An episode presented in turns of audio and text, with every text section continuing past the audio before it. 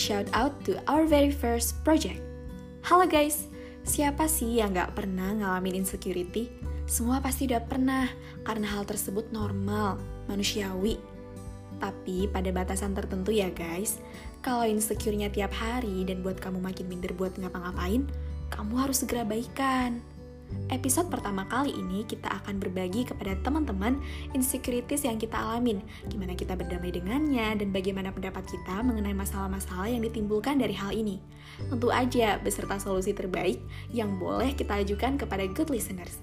Yuk, berbagi semangat positif bersama. Save the date, 20 Juni 2020.